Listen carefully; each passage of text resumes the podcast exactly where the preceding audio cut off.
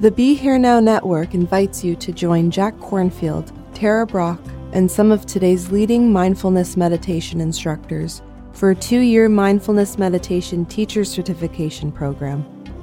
Get the training you need to guide others in their journey with a powerful online training course and in person teaching events. To learn more, visit BeHereNowNetwork.com slash get certified.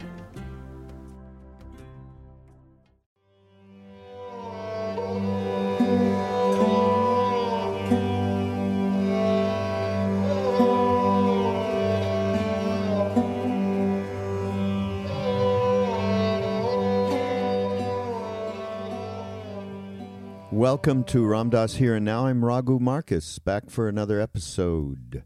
This one is, uh, we've got a talk called Living and Dying in the Spirit. Um, and I think it could also be easily called Living and Dying in the Moment. Because uh, Ram Dass talks a lot here about um, working with death and in a way that is, you know, acknowledges being present in every moment. It's, it's stuff I've been thinking about lately, actually. That's probably why I gravitated to this one. Um, just, um, and it's an, a bit of an ongoing theme for me since my parents left about a year ago, just over a year ago, a year and a few months. And um, boy, that just doesn't go away. Uh, many of you will um, acknowledge that. Uh, there is a constant uh, stream of uh, memories in so many different ways that trigger stuff. Um, and uh, but the process of dying and being, you know, if you get fortunate actually to be able to be with your parents while they're passing, it's uh, an incredibly great uh, privilege uh, in one way, and also a bit of a training. Actually, a training ground. I was with my father when he was starting to get weaker and um, but he was still getting around so it was still probably a year and a half before he actually left. And i was helping him do some stuff and getting him to the bathroom and all that kind of thing. And uh, you know and a struggle getting clothes off you know when you can't bend over. He had in this case he had parkinson's. Um, but he just looked at me in one moment and he said get ready. You're next Get used to this. That's what he said. Get used to this. You're next, which was scary in the moment.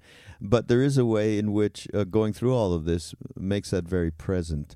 So, uh, back to Ram Dass's talk here. Uh, let's see. He starts talking about. I, I love this little part. This is sort of him getting into this idea. Uh, but w- once you've read all of the different stories of the great uh, holy beings in the world's different religions Jesus, Christ, uh, Buddha, Ram, Krishna. So you get what he calls a vector view of your journey. I love that vector view. Uh, and uh, basically, these stories, you know, they give us clues, uh, you know, clues to the, to show the possibility of being able to transcend our uh, very uh, great attachment, our very great penchant for anger, lust, greed, whatever it is, self interest in in in the big general way, so that there's a possibility. You can see that there's a possibility, and it also show they show you where you're not and you know and sort of give you where all give you the aids and show you where the traps are going to be so that vector view of your journey that that's something that we all encountered at some point that gave us some kind of structure and uh, a target to shoot at whatever you want to call it. So love that. Um, and then he goes into in this uh, talk talking about death and the bardos and the tibetans and um, you know all of that is uh, Interesting, but oh, I don't think I mentioned this because see, this comes from this is February tenth, nineteen seventy, and I know that because our wonderful team at Love Serve Remember Foundation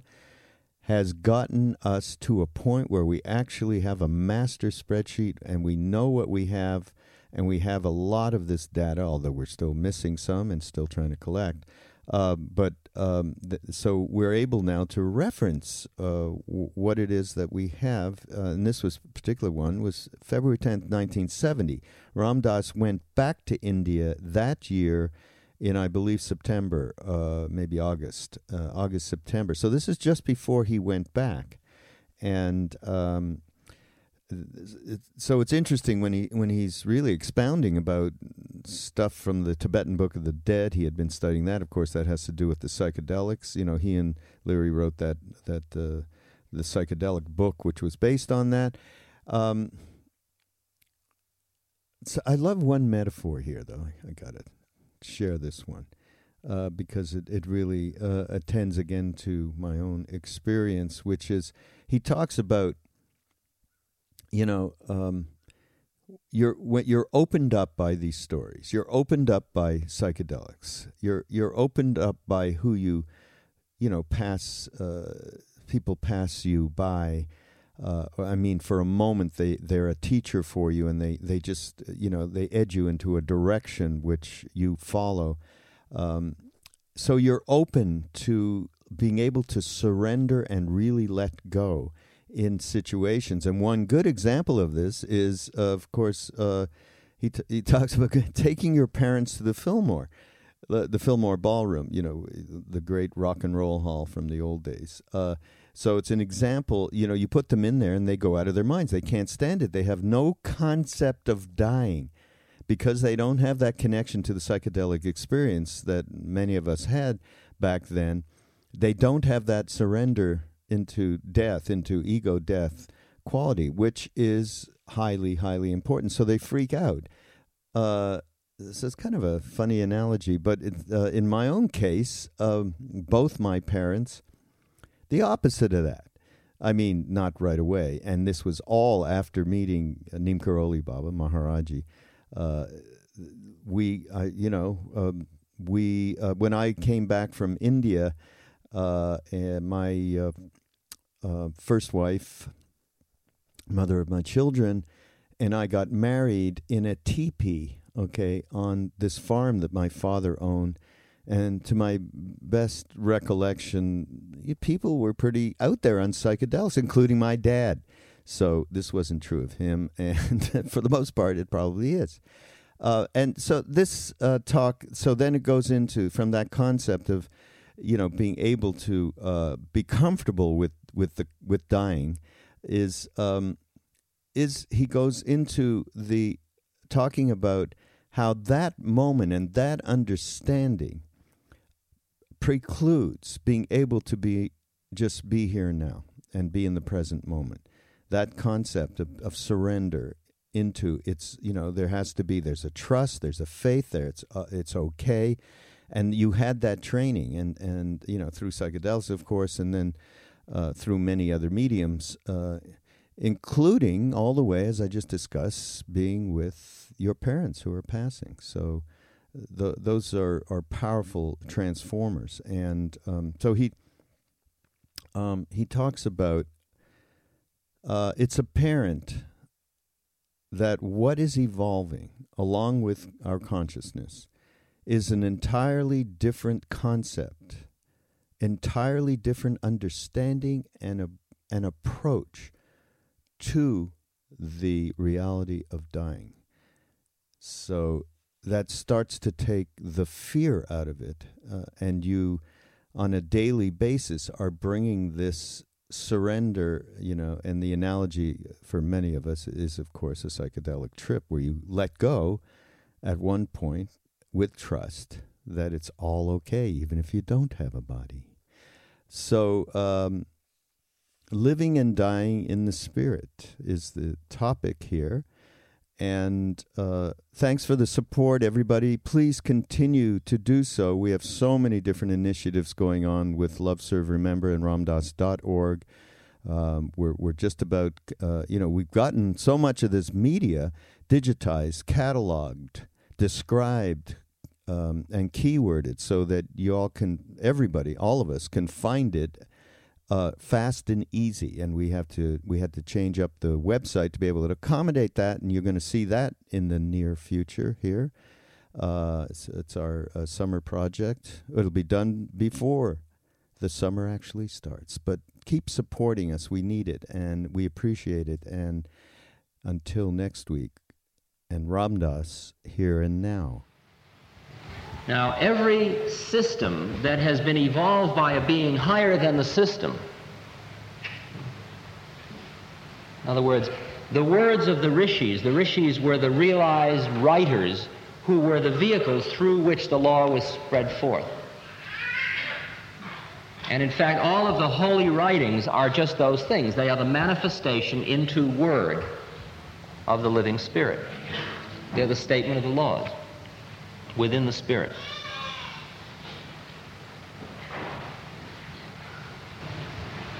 And every one of these is there in order to help you finish with a place that you have to run through yet.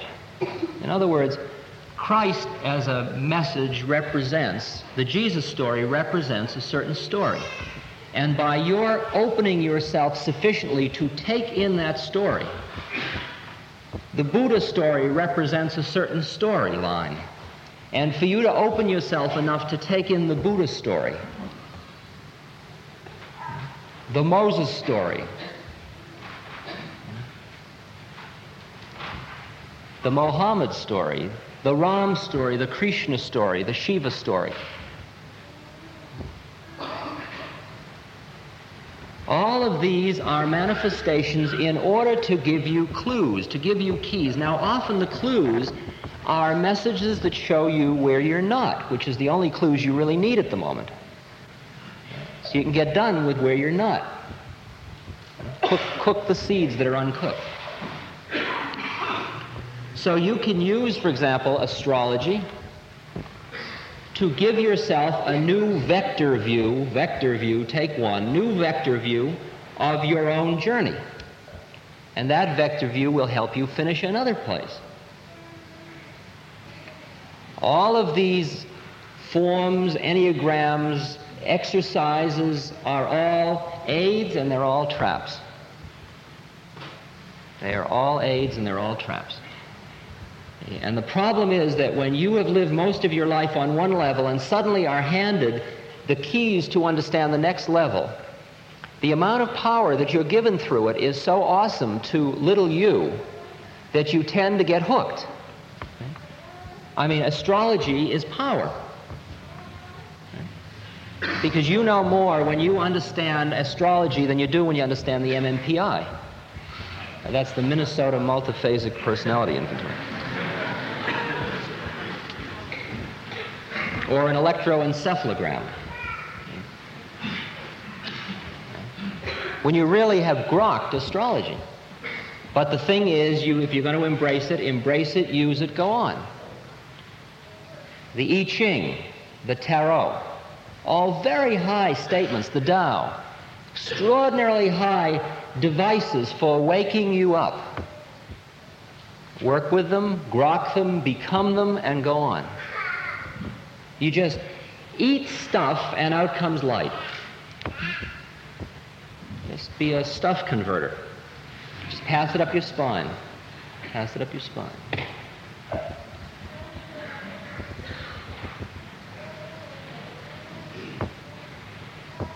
For those of you that might be confused about the relation of, say, the Tibetan Book of the Dead to the Kundalini Yoga, something like that, you can see the relationship that we are primarily working on moving energy from the gross planes up and up through all the centers, through uh,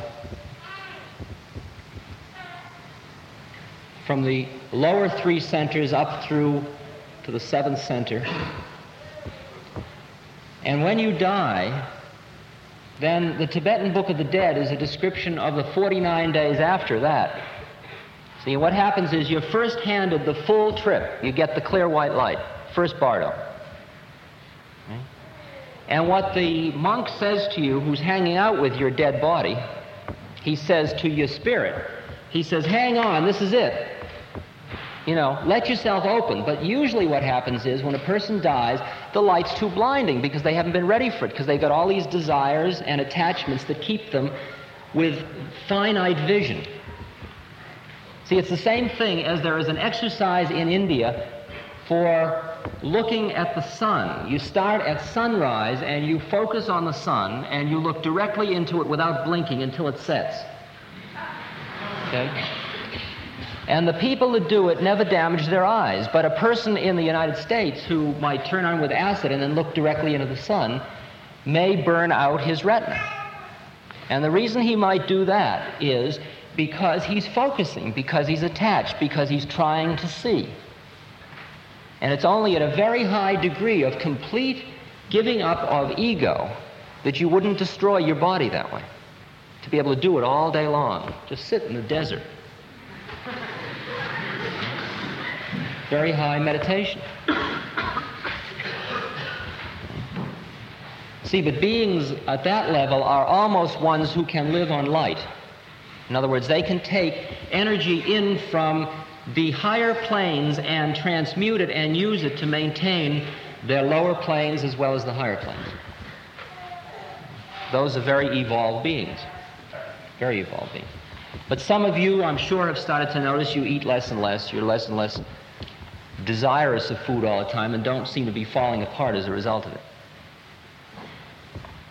You begin to understand that the whole model about food and oxygen and the whole thing was part of the physical plane package, the nature package. It's a model of who you are, and we all agree to it, most of us. But then somebody goes out of the cave and sees the sunlight and comes rushing back and says it isn't like that at all.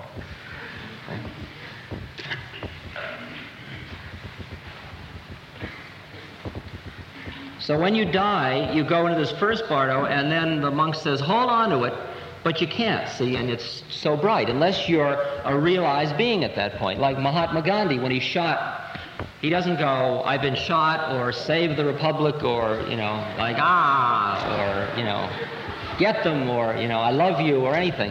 He just says, Ram, boom.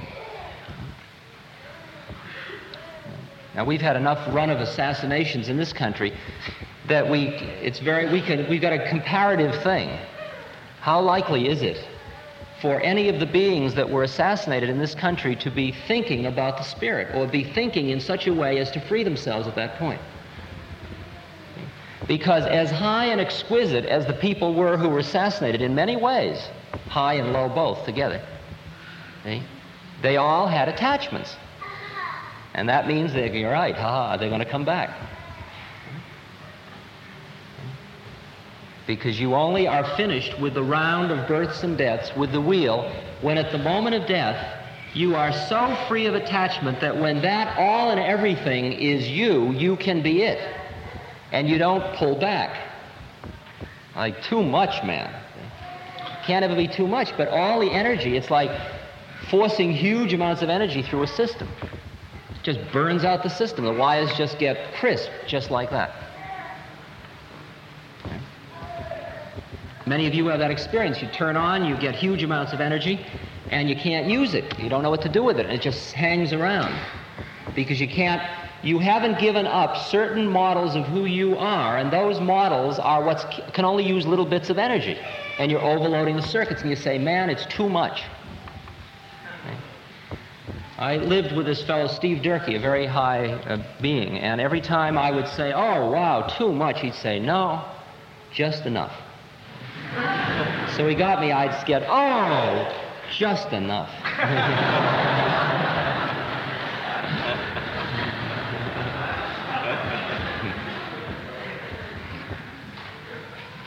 See, it's like when you take a parent who is not, uh, has not been exposed to consciousness expanding experiences or stimuli to the Fillmore. See? They often say, I'm getting a headache. See? How can you stand all this? All the projectors and all the sound and black lights and costumes and, you know, the whole business. How can you stand it? Well, you can't stand it. That's the hope. See? That you can't stand it. That you say, ah, okay, again. You know, I die so hard. Here we go again. Go ahead, take me. Do with me, not my, but thy will. Not my, but thy will. That's what it's about. It's not the will of the of the cameraman up in the thing or the rock and roll band because they're doing the will. And if they're not, it doesn't turn you on. Because you only get turned on by the real spirit. And when the real spirit's there, man, you just open yourself to it. You can't bomb out that way, really. You spend so much time being frightened of demons, it really isn't worth it because if you're pure in heart, it works. I mean, every fairy tale tells you it does. And they're all just as real as you are. I mean, Superman and Orphan Annie, they all exist on astral planes, see? Because man never creates anything, he just remembers. How do you like that?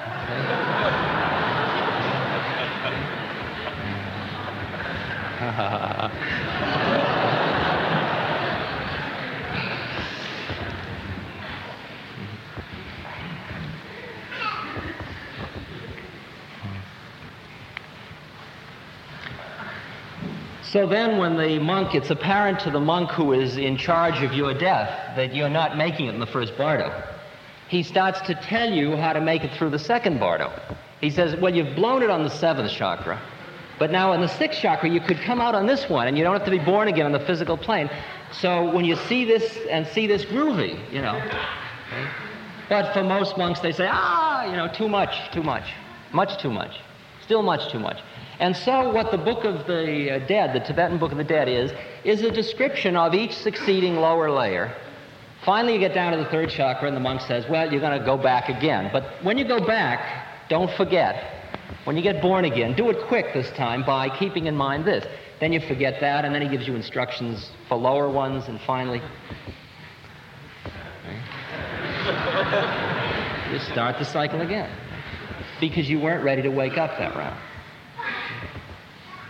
so that it's very apparent that what is going, what is evolving also for, for along with consciousness is an entirely different concept and understanding and approach to the process of dying.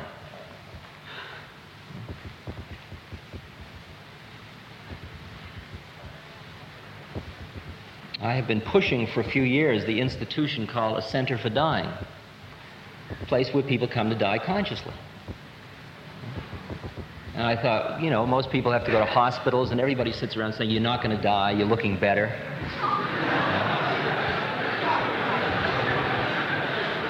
because everybody's freaked, see? Because a hospital is a temple dedicated to life. And death is its worst adversary, so it makes, you know, it's like sitting in church talking about the, the, uh, the devil. You talk about it in whispers.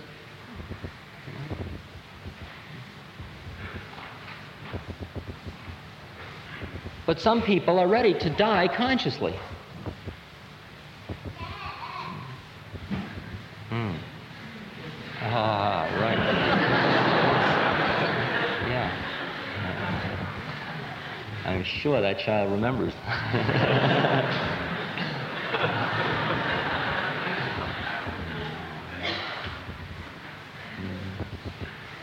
and then the old days, I thought, well, Obviously, the people that have taken lots of something or other who's known about this will be the perfect guides.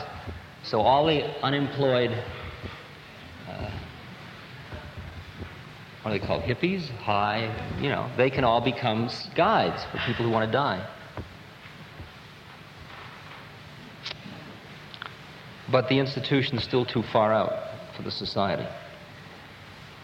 Although in India, you can go to the burning ghat where people it blew my mind in Benares because I came to Benares, the, the Kashi, the city where Indians go to die, because when they die in that city, they are totally liberated. You see, they've consciously chosen to come to that city to die, to be burned on the holy burning ghats, because at that point they become one and they, they're done.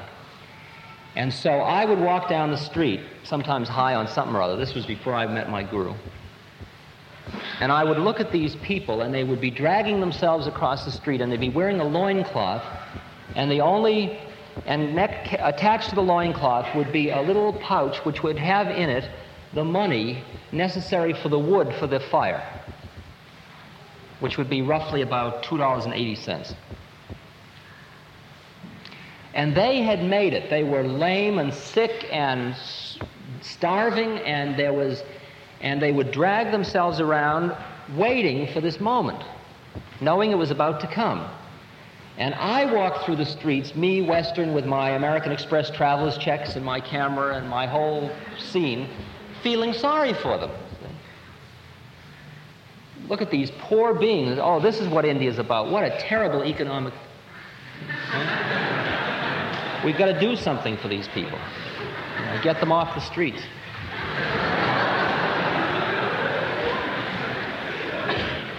And at the same time, they were looking at me with total pity because they knew I was a Westerner passing through and I wasn't going to make it like that. See, they had the easy way and I was screwed for many reasons culturally, and they felt sorry for me. And we sat there, stood there, passed each there, feeling sorry for one another. And it was only later I began to understand where their heads were at. But see, you don't know when that moment's going to be. You don't know the moment you're going to die unless you're already finished. Then you know. Holy beings in India know the moment and they say next Tuesday at 3 and next Tuesday at 3. They turn around three times, sit down, and leave their body. They send a message next Thursday, I'm leaving my body, come on by. Ramana Maharshi, when he was dying of cancer, and all of his devotees were crying and saying his arm was all cancer, they said, said, Ramana Maharshi, you know, Bhagwan, God, you know, God incarnate, you, you are it all. Why don't you save your body? He says, No, no, it's finished its trip. It's time to go. And they said, Don't leave us. And he said, Don't be silly. Where can I go?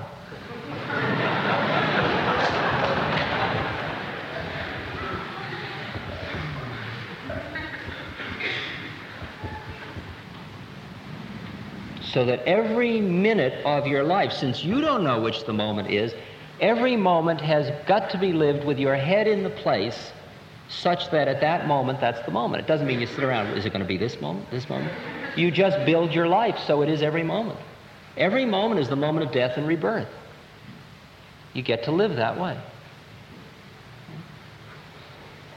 Because life and death become so intimately involved with one another that finally they merge and you are you're both at the same moment. You're both dying and you're being born, always, again and again, every moment. Look, I am making all things new, says Jesus, over and over again. It's all a fresh moment. It's the eternal present. It's happening for the first time. Your child walks down the steps and it's Buddha meeting Buddha for the first time in the morning over the mu tea and rice or orange juice and coffee or whatever it is. It's always the first time again. Because it's just been manifest just that moment. All over. See but knowing about the end point finally creates in you grokking feeling about that end point creates in you the thirst for tapasya for austerities for burning by fire how do you like that you it's like the you're looking to become a moth to walk into the flame. You're looking for methods to burn out your impurities. You're looking for techniques to get done. Now, that isn't, you're not a, a masochist. It's not at that level at all. It's just that once the seed has been planted, you can do nothing else but your sadhana, your spiritual work. You're, you, can do, you can't get off the path once you're on the path. And once you're on the path, everything you do becomes part of your sadhana. Every single thing, as we said last week with Meister Eckhart. Everything becomes part of your path.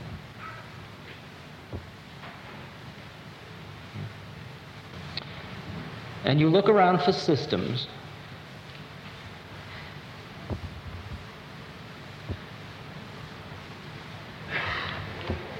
And some of you reach out to systems such as those of, enunciated by Georges Gurdjieff, some through the church and through Christian mysticism, some through Hatha Yoga and Eastern yogic disciplines.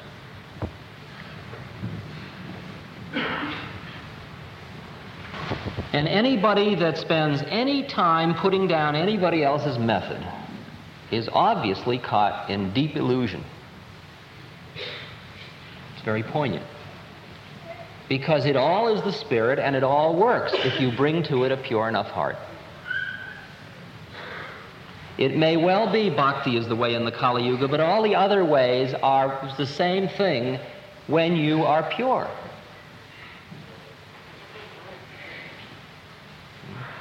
And there are currently examples of people moving up and up and up through layer after layer of consciousness using a variety of different yogas or methods of becoming one or union, yoga union.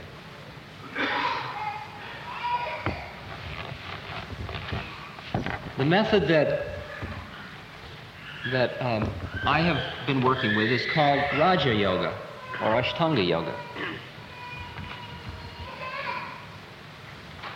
I did not go seeking Raja Yoga. Raja Yoga was laid on me. I didn't ever seek anything. It all just happened to me. It was as if when I was a psychologist, I saw with the eyes of a psychologist, and then the mushroom was laid upon me, and then I saw with the eyes of a visionary, and then my lack of discipline made me something happen, and then a system is laid upon me, which now I see with the eyes of a yogi. Every, every step as you get into each new place in your consciousness, you look back on your whole life history and you see that it all had perfect meaning from this place too. And that a lot of things that seemed background become figure suddenly. See, you went all through school and you did and if you wrote your biography in one year you would write and then i did this and then i wrote this paper and then this was published and i became this. Then another year you would suddenly be writing about and i met this interesting kid who sat behind me who nobody noticed who you know and one day this happened. You begin to see that your upa gurus as opposed to satguru. A satguru is the pure life an upaguru is anybody or anything along the way that takes you one step further, the next message. Birds, dogs, children, accidents, boredom, people you meet all the time, your enemies, they are all your upagurus because anything that you are perceiving in, in, in this plane is the result of an attachment on your part. You've got to remember the basic rule I gave you last time desire creates the universe. Your desires create your universe. So that everything you see or know as called your universe is merely a reflection of your uncooked seeds of desire.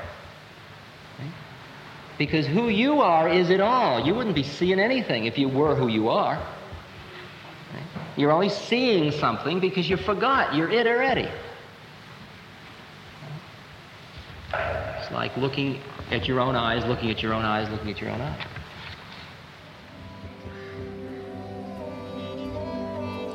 This podcast is brought to you by the Love Serve Remember Foundation and RamDass.org. We appreciate you listening and we appreciate all the support that you've given us. Please continue that support and donate at ramdass.org.